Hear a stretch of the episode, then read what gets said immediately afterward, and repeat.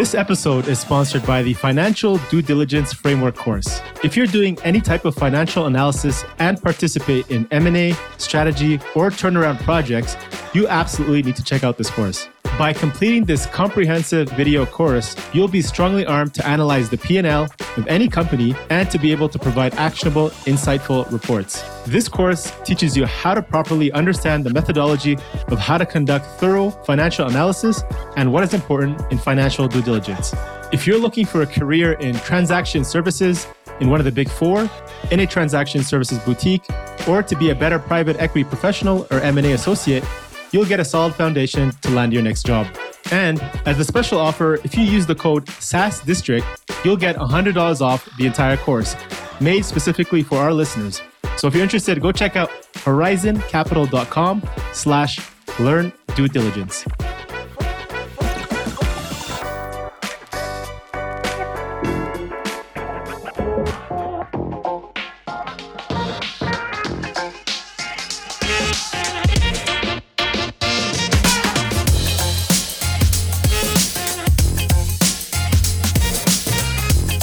Hello, hello, everyone. This is your host, Akil Jabbar, and welcome back to another episode of SaaS District.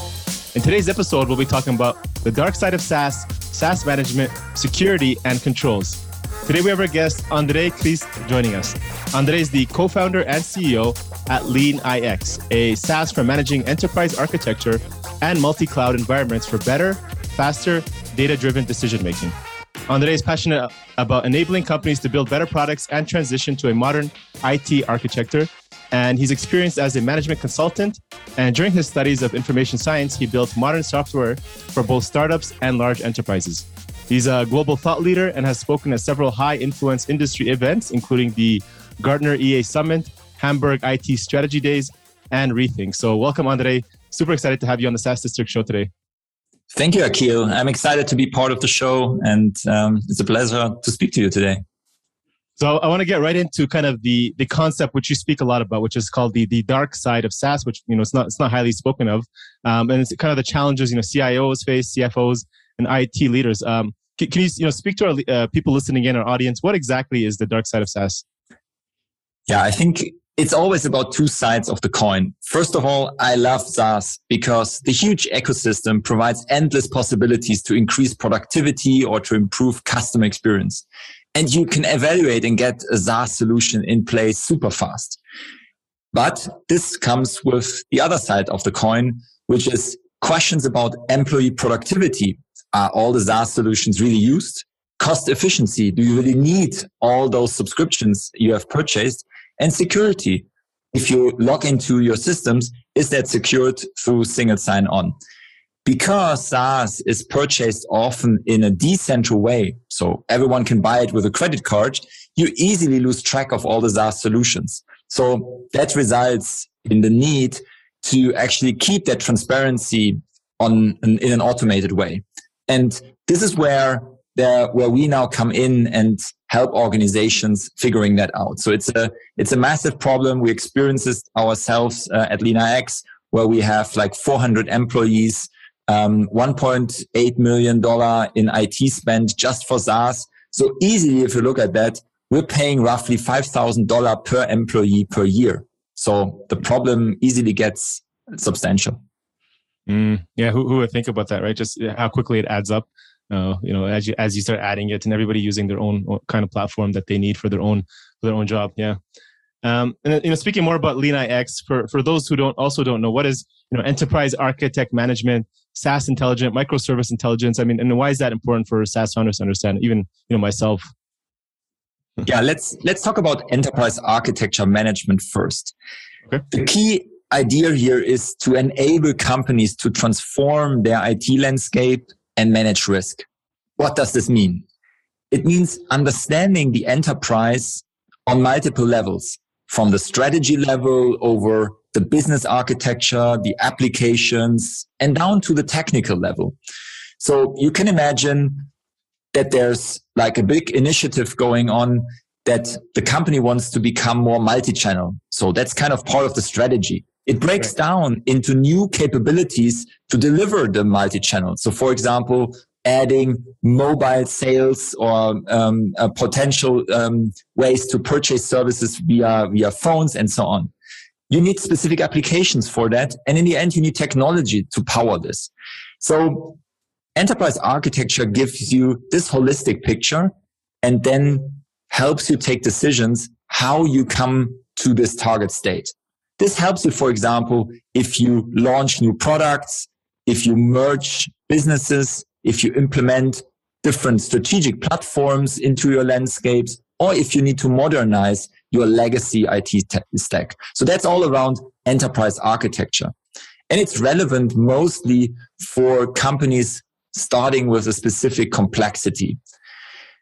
SaaS management or what we call SaaS intelligence is all around discovering software as a service and optimizing cost and productivity. So addressing some of the challenges I mentioned earlier. Microservice intelligence is more on the side of product teams who build own software, for example, as part of a software as a service uh, a company is providing. Easily today, as teams are building more and more smaller software components on different tools and using tool chains like CI CD or even low code, no code platforms, it is so much harder to lose track of all what is built. With microservice intelligence, we're helping those companies to keep track of all their software they're building, their services, and ensure that the teams getting productive and that the software they're producing is reliable. So if you think about like those three topics, they go all the way from making sure that the software you're purchasing on the market is in a good state, like the software as a service, that you actually transform and improve your existing IT landscape and that the software you're building, for example, for your own products, that that is reliable and your team has a great output. So these are the, the three topics which are specifically important, I believe, for growing companies um, and um, what what LeanIX is today tackling. Uh, you know, I just want to dig deeper into the, the, the idea of you know SaaS intelligence. You know, where you're optimizing, you're managing your subscriptions, where you have so many softwares across so many different employees. Uh, but you know, super powerful in terms of tracking, improvement, adoption, optimization, your your cost. Uh, but you know, is is this kind of solution for everybody, or would you say is there a certain stage or type of SaaS company that you know they start you know looking at a solution like this, and, and why? Yeah, look, like I mentioned before, um, at a company size where you have maybe 100, 150 employees, you start to have uh, a significant sum of money going into SaaS subscriptions. We, we, we see, and this is proven also by market figures, you end up around like four to five thousand dollar US dollar per employee per year. So this ends up in a significant cost. So I believe that the topic around SaaS management starts to become super relevant in this in this range of 100 to 150 employees. Because then if you systematically manage it you can actually not only generate cost savings because that is i feel the trap here. It's not just about saving money.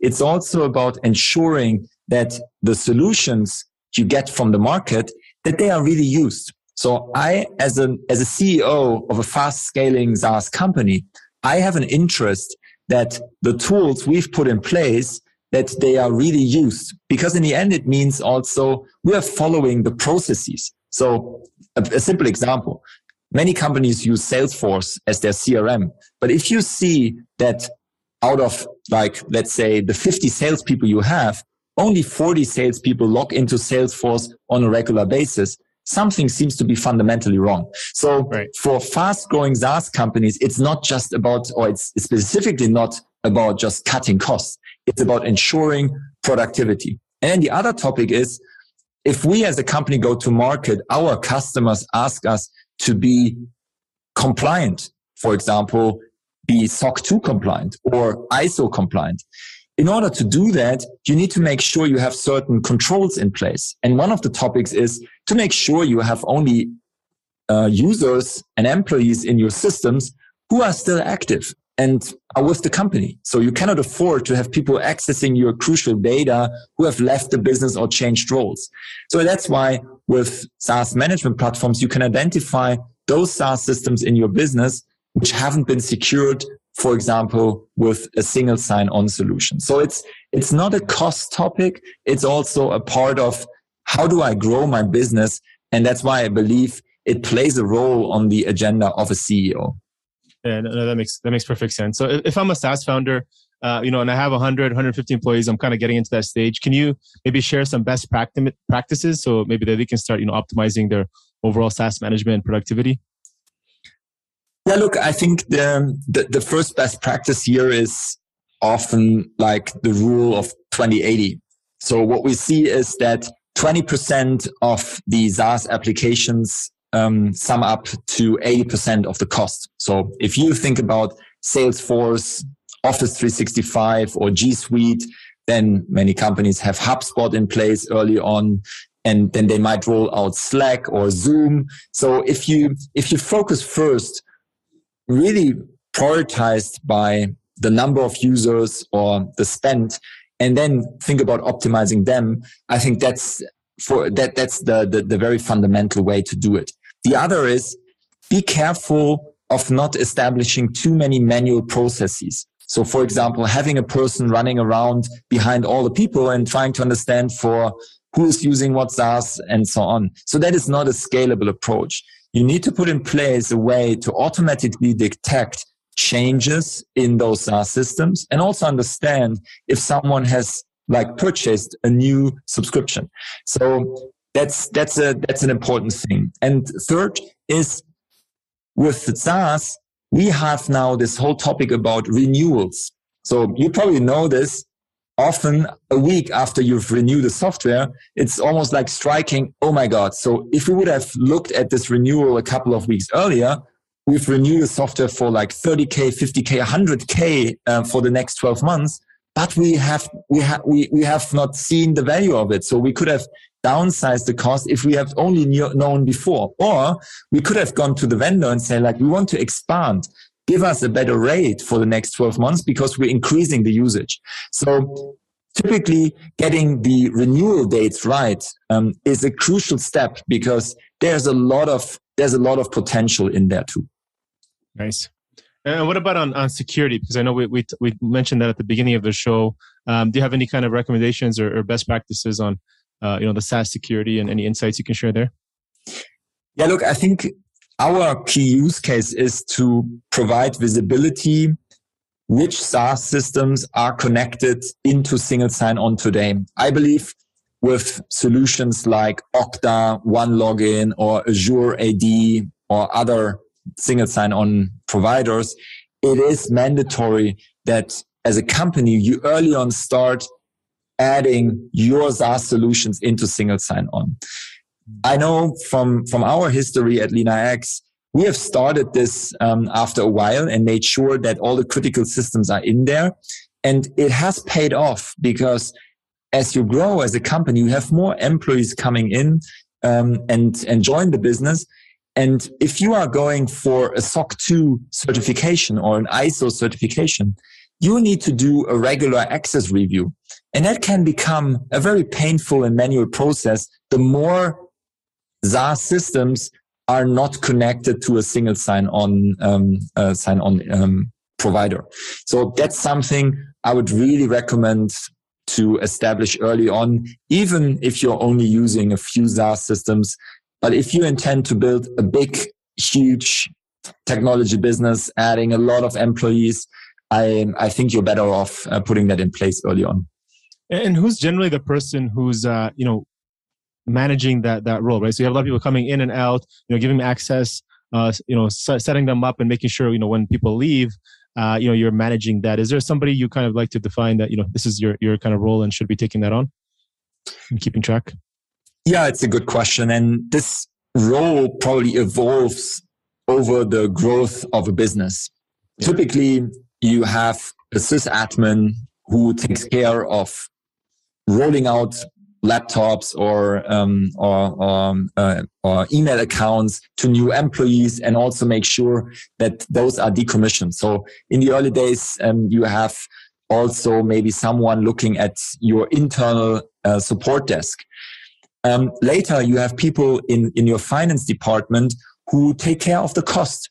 So those are the initial like two three people who have a genuine interest in it. We at LeanIX, for example, we have added uh, a head of information security over time who took care of our compliance. So that person has an interest too. So that's that's like I would say the in, initial group which drives forward um, the interest. So it's clearly not just an IT topic, but it's also a security and a finance topic. And over time, of course, it is in the interest of the CFO to set up a good IT procurement team and for the CIO in an organization to set up a good infosec and IT management team, making sure that all the business systems the company has is actually under good control. Yeah, no, that, that makes sense. Um, and then switching gears, you know, talking more about the the microservice intelligence. So we hear you know, organizations are taking approaches where they're using spreadsheets to manage it or they're building their own catalog like, you know, LinkedIn or Spotify. What would you would you say this is the, the best practice or is it better? And, you know, what is the advantage of using a third party solution versus versus that way? Yeah. Yeah. Look, I mean, if you're a LinkedIn or a Spotify or maybe also a Netflix, you have a ton of resources and you have a big team to actually spend time and money on developing such solutions what I always say is like, you, not every company is a LinkedIn, Spotify, or Netflix, and you should not reinvent the wheel.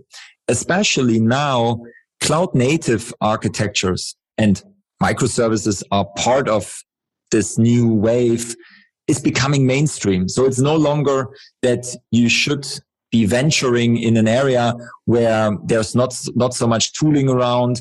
So what we see is there's many, many standards establishing in this space. Kubernetes is one of the most prominent examples of it, which is more or less like a de facto standard of how to run microservices.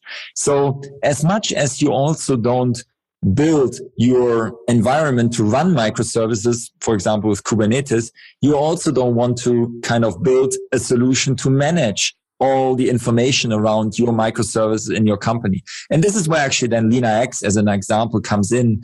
And instead of you putting that into an own catalog or putting that into a Confluence in a manual way, LeanIX helps you to do that in a very automated fashion. So you can capture the information where they are created. So in the CI CD tool chains, in the source code repositories, extracting them from monitoring tools, from security tools. So the, the big push here is to make sure that engineers and developers have more time building great products and do not waste their time in documenting the stuff they are building. I think this is an important aspect of it. Mm. Any other you know challenges you see like when when you know from the tech implementation side of you know having all these microservices within your business? Yeah, look, I think there's there's always those waves in IT, right? So there's a wave of um, yeah consolidating and going to bigger systems. We've seen that like 10, 15 years ago, where the big idea was uh, let's let's let's put larger uh, ERP systems into place. Now we have this big push towards more fine granular services, microservices who are connecting to each other via APIs. I think the truth is it's very important to decide what's the best pattern for the job. For example, we at LeanIX started in a more monolithic way initially. So we didn't start with microservices in the first place when we were a very, very small company. And this allowed us to very fast iterate with a small team on, on one product.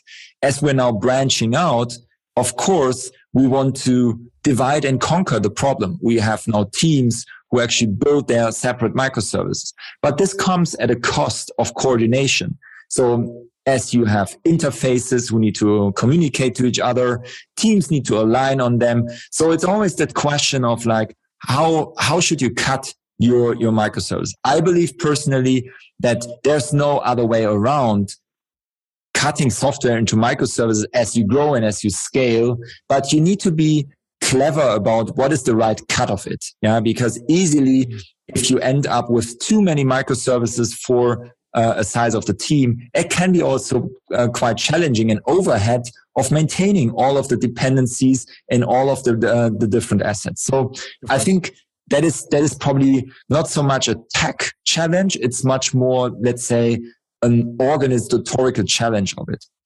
Yeah. Yeah. That, makes sense.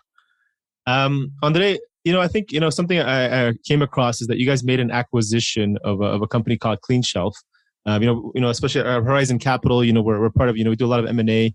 Um, and we understand kind of the strategic part of, you know, taking on a company. What, from your perspective, what was the strategic fit that you guys saw, thought of and what was the thesis and objective of that acquisition? And if there's any data you can share, that that'd be helpful as well. Of course.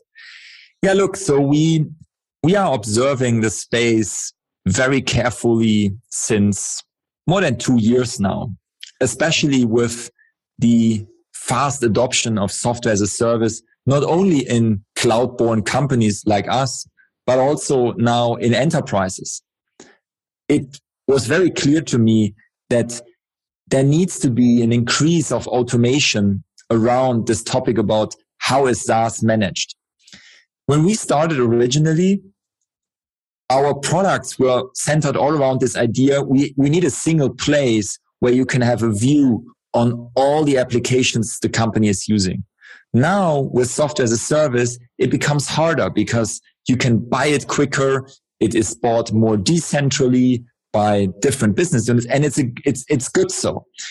So that's why it was always clear to me that over time, we need to become more intelligent about discovering software as a service and helping organizations optimize it.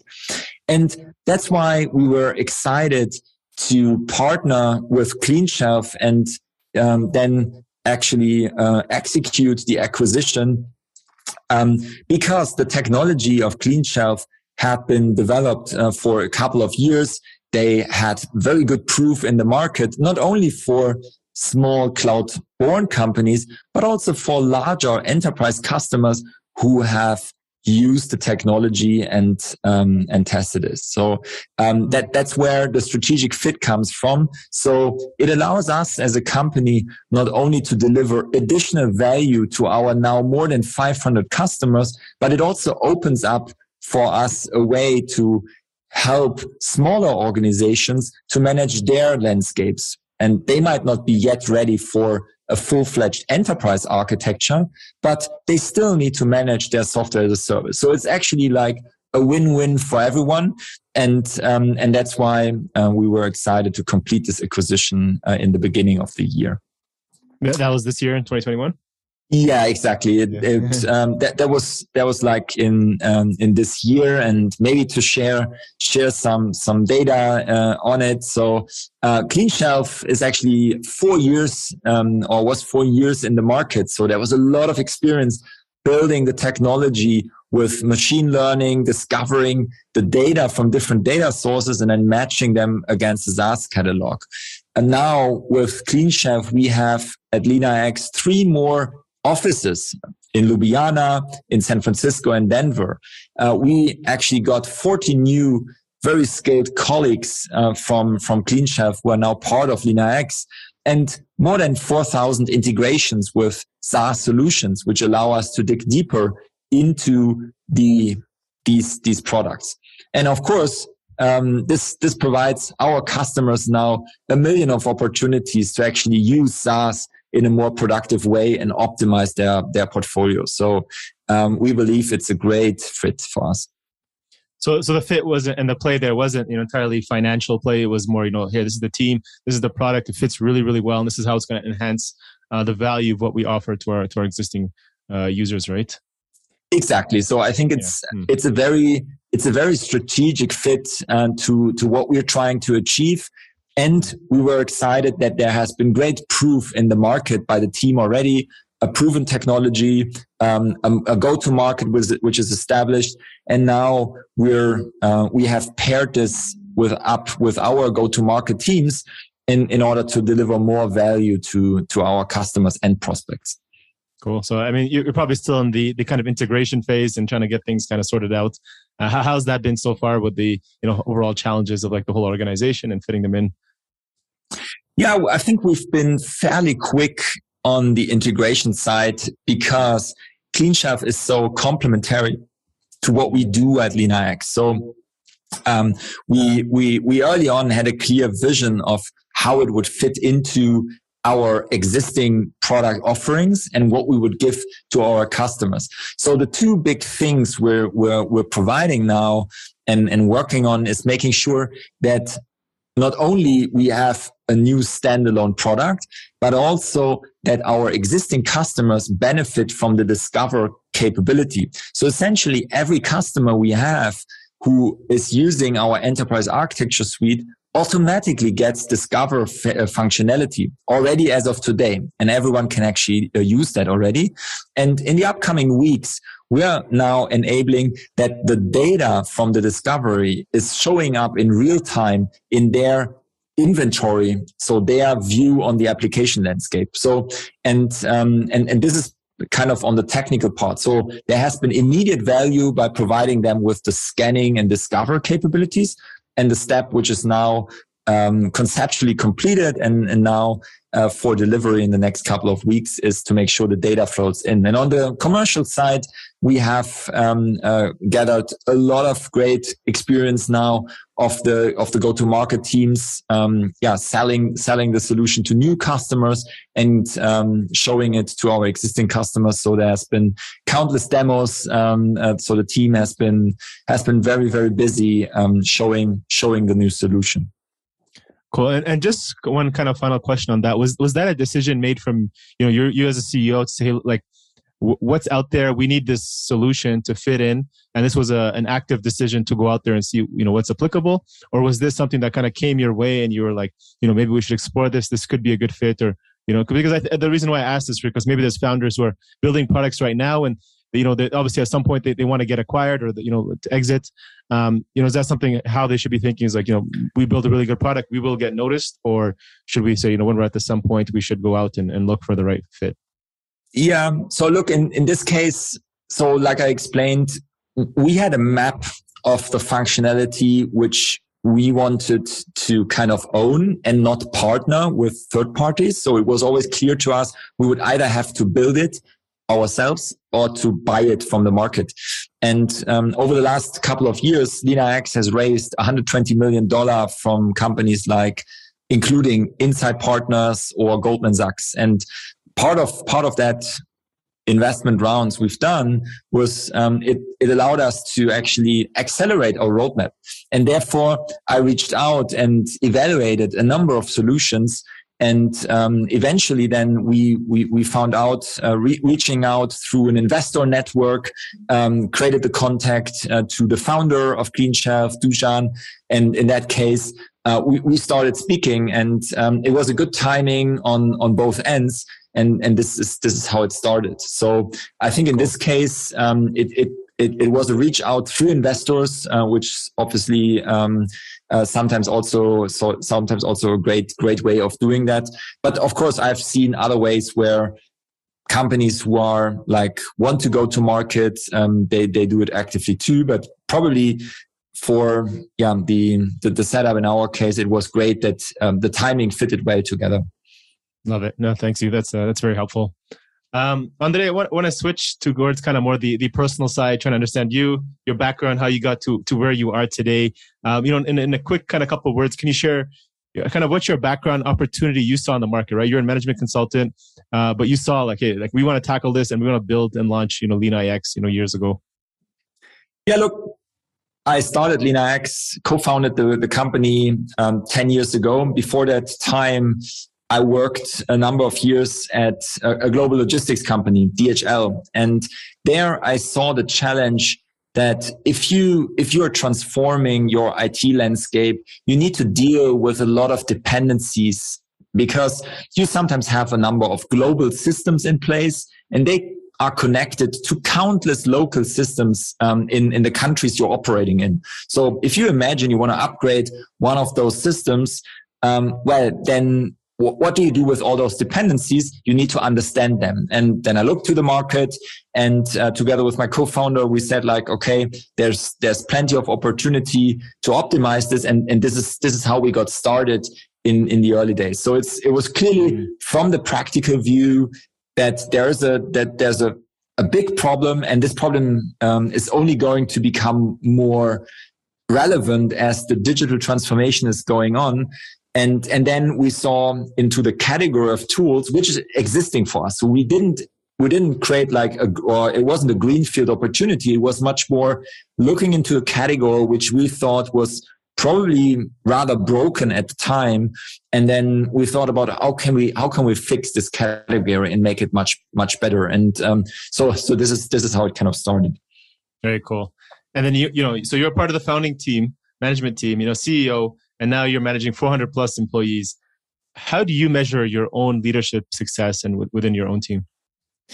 Yeah, look, it's probably a very, very difficult question to um, to, to to measure it. I mean, at at LeanIX, of course, you you can look at it from from from different perspectives. Um, if if I look into the last like 18 months during the pandemic, we at LeanIX have been able to create more than 220 jobs um, in, in in our company and have been able to get on board some of the some of the most skilled people in in some of our areas. And um, I'm I'm quite proud that um, in in in these times now we we we kind of have more em- more people employed at LeanIX than we had employees before the pandemic started. So I think this this emphasizes that we can help organizations become more digital, drive forward the whole digital transformation, and um, getting getting that opportunity, getting to that opportunity, and making that happen.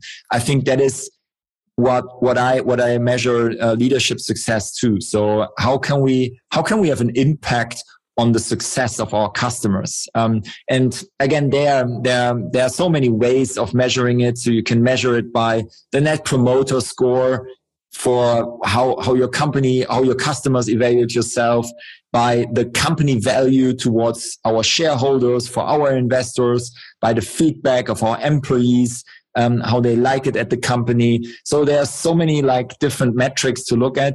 But overall, if I think about it, then it's always like, how can we how can we have an impact on, on what companies do?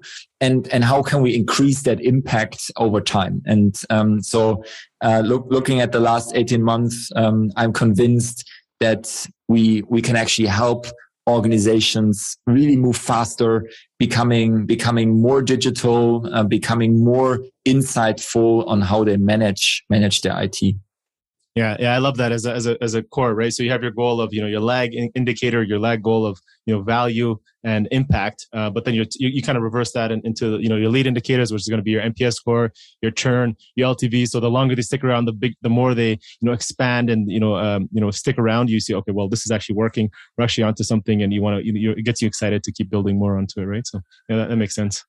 Absolutely, absolutely. yeah. yeah. Andre, if you were to start again today, what what what are some opportunities? Right, you saw this when you were working with with UPS, was it? Or sorry, DHL. DHL, yeah. DHL, um, and you know you saw this opportunity clearly within you know now years later you're pretty familiar with the market. If you were to start you know all over again today, and maybe some opportunity for a new founder listening in could tackle in the SaaS industry, um, what, what would you suggest to them to look at? Yeah, look, I I think it has served us really well to solve a problem which we have experienced. Um, I think there was always founder teams who like screen the market to understand what problems are out there and then then then think about the problem what what what is like the the, the most promising problem and then approach this um like I can only speak about solving a problem which I've experienced and, and I'm super passionate about that, sure. that it's relevant. So I think that, that for me is an important indicator. When we started at LeanIX, many people told us, so why on earth would you want to go in that small category? It doesn't make sense. There are vendors in it. It's not sexy. It's really like, it's, it hasn't grown. So we faced a lot of objections um, to what we were doing, not only from like like friends or family or like investors who like didn't believe in it, but I think we were passionate about the space and about the problem, and and we we knew that it's a real thing. So I think sometimes like believing in in in really what, what this problem is all about uh, instead of just going by like an analytical an analytical way of um, where can you build where can you build a profitable business and exit it fast? So I, i'm now in this journey since 10 years so it's not that we have started and, and architected this business for for like a fast fast exit or fast return. So, but we've we're, we're architecting this for uh, for the long, longer run. Yeah. So for getting to the bigger picture and and really found um, uh, a technology company which, which, which has a big impact in the world. And um, so so th- this is this is kind of what what I'm what I would say what I would do again if I'm out of the many topics which I would do differently pick one Mm-hmm. I think I only learned about objectives and key results as a way to manage a company as a business probably like three years ago. So quite mm-hmm. far in the journey. I can only remember, uh, only recommend to other founders to start earlier with it. So I think at a company size of like 20 to 30 employees, it already makes sense. So if I had only like known about it earlier, it was, if it was more prominent, it it would have been a, a, bit better. So that that's that's that's the one learning. The other learning is at LeanIX we did three years of bootstrapping. So for the first three years it was only the two founders and, and one and one other employee. That was hurting us a lot in terms of how do we get the culture across in the rest of the team. So um, th- that is what this is what I would do differently. Bootstrapping is great, but don't do it for like three years. Yeah, so that's too long. Mm yeah okrs uh, objective key results. That's a that's a fantastic. You know tool if somebody if you're not already implementing that you know start doing that today. A great book that i that i recommend uh, if people are interested to learn more is called measure what matters. Okrs the simple idea that drives 10x growth by john John Doerr. you read it. Yeah yeah. Exactly. that's a great book. If somebody's looking to you know kind of get in uh, that, that's that's a good book. Um andre kind of moving you know rapid fire questions. Um what's one piece of advice you wish you had known? And you know looking going back in time you would tell your say 25 year old self. Yeah look i i founded or co-founded LeanIX when i was like 30 um, and i always played with this idea of of of founding uh, founding a company. So i think I, I, was always already in touch with with the whole SaaS ecosystem. Um, I I would have loved to to have a, a bit of a deeper view into it. Yeah. So um, that that is something. So it took us it took us a while to actually dig into all of that. Um, to to open up. So I was all, almost like after four years working for a great company, DHL. I was almost like away in a different path, like in the in the corporate world. And um, it was a bit like here and there by chance to to actually open up the mindset again for for SaaS, for technology companies, for all of that. So um, if I would tell something to my 25 year old self, it would have been like while working in a, in a, in a corporate, which was a great education. It was very, very important to me personally, but be more open to what's happening left and right, um, in, in, in the, in the startup ecosystem. So that's, that's probably some, some, some advice, um, I, I, I would give myself, uh, because you, you easily get like, yeah, sucked into a certain, into a certain career path if you are not like, like careful about it. Yeah. Exactly. Yeah, that's uh, advice I actually give to a lot of maybe entrepreneurs who are looking to get into SaaS is like, you know, go work for a startup, go work in SaaS, understand yes. it, work with a high growth company, what it's like, uh, yeah. the ins and outs of that kind of life. And then I think that'll, that'll open up a lot, you know, different world than working in corporate, right? Which will, will help you along the way. Yeah. Yeah. Andre, what are some of the biggest challenges you're currently facing in, in order to continue to grow LeanIX? Meaning, you know, what's, what's really keeping you up at night these days?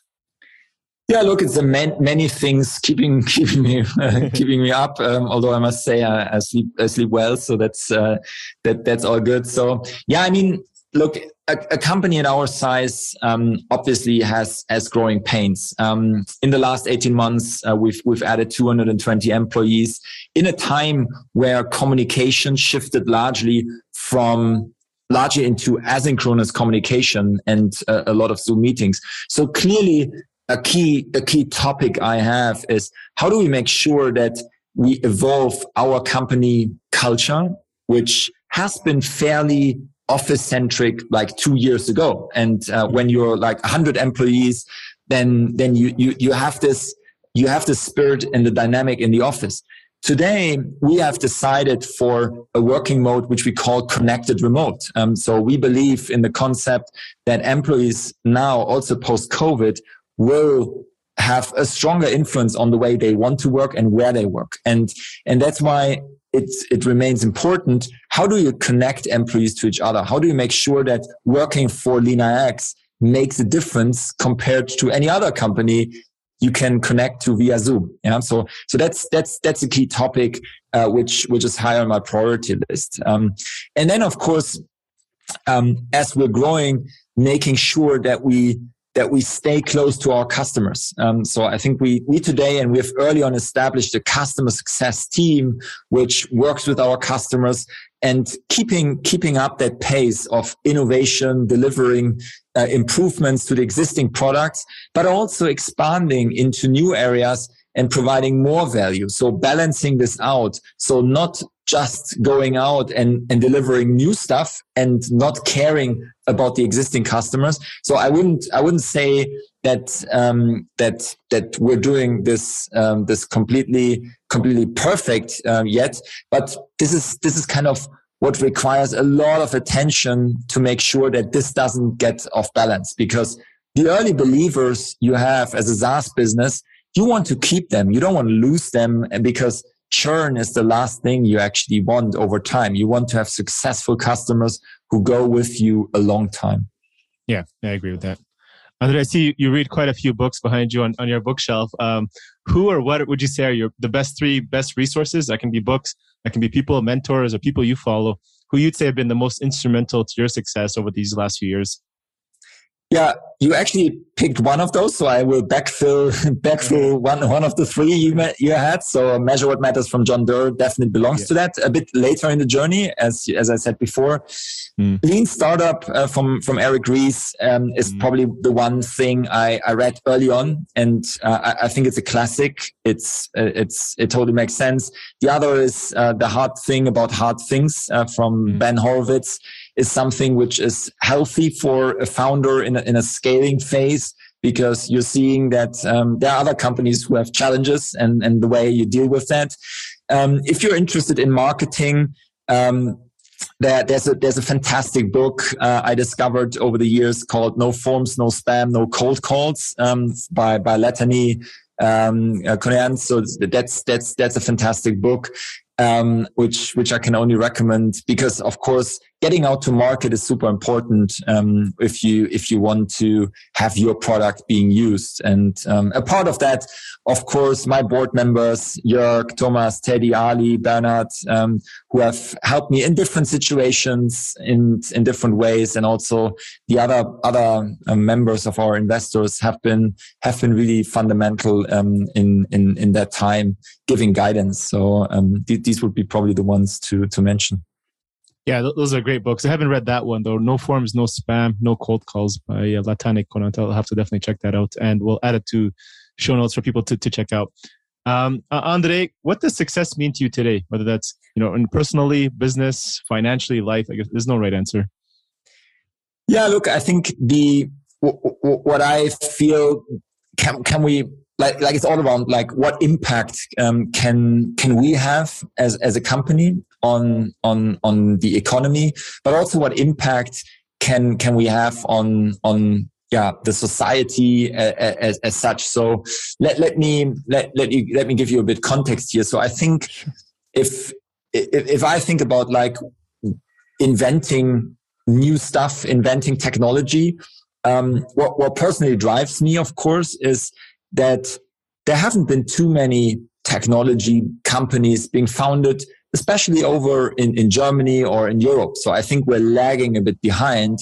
And and and this is what what's kind of driving me if you only think about like sap was founded 40 years before LeanIX was founded yeah and then you have a few other great companies in the meantime companies like teamviewer done a fantastic job and then some some smaller companies um, also from from from germany like celonis or signavio or uh, or others so but but i think being able to kind of invent and and found something and and provide a way for, for people to actually take jobs which which challenge um, the, the status quo. So so that is that is for me like success in the end. Yeah. So if if we, if we can provide that because it allows us to push push push us as a society forward and um, and and um, and therefore it's um, yeah it, it, it actually kind of um, so like uh,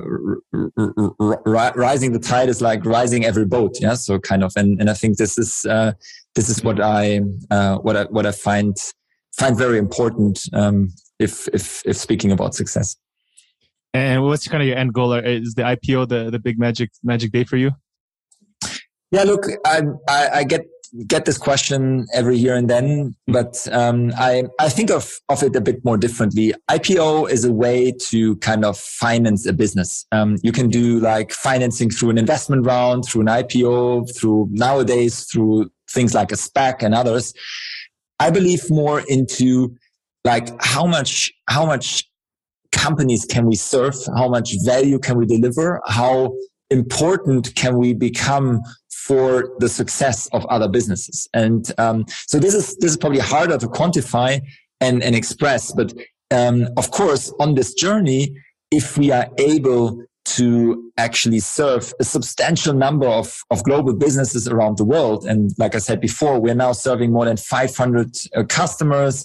There's like 50 global 500, 40 Fortune 500 companies within that. So we're seeing like the start of that impact already. And if we're doing that, and if we're doing that successfully with sustainable like um, customer retention, then eventually an IPO is also possible and to totally meaningful. Yeah, but so I see it more as a probably a lagging uh, a lagging indicator um, of it, and I, I, I'm I'm much more focused on like the the leading indicators, which is which is probably like things like customer retention and um, the the, the yeah the the market the market reach we can have. Yeah building building a great company right? Which it sounds like you're you're, you're on the right track so so keep it up um, andre love love love this interview love chatting with you and learning kind of about your background uh, for people listening in founders or entrepreneurs who want to get get in touch with you learn more about you and your ventures how, how can they they connect yeah, look, I mean, uh, you could connect with me on LinkedIn, um, or um, um, um, if you are interested in what we do as a company, of course, uh, visit our website, uh, leanix.net. Um, so it's leanix.net. And, um, and and find out what we do, um, and um, yeah, probably the best way is um, to find me find me on LinkedIn. Awesome! Th- thank you so much, Andre. Appreciate you jumping on today on SaaS District Show. Thank you, Akil. It was really great to talk to you, and thank you again for inviting me. Thank you all for listening in to this episode and joining SaaS District today. Don't forget to leave a review and subscribe for future episodes where we interview top leaders in the SaaS industry. If you're a SaaS company looking to grow and unlock the true value of your business, get in touch with us at horizoncapital.com. And myself or one of our consultants will provide a free assessment to help you get there and hit your goals. If you have any feedback or suggestions for this podcast, please DM us on Instagram or LinkedIn at Horizon Capital and help us improve our content for you all. Thanks again and hope to see you on the next one.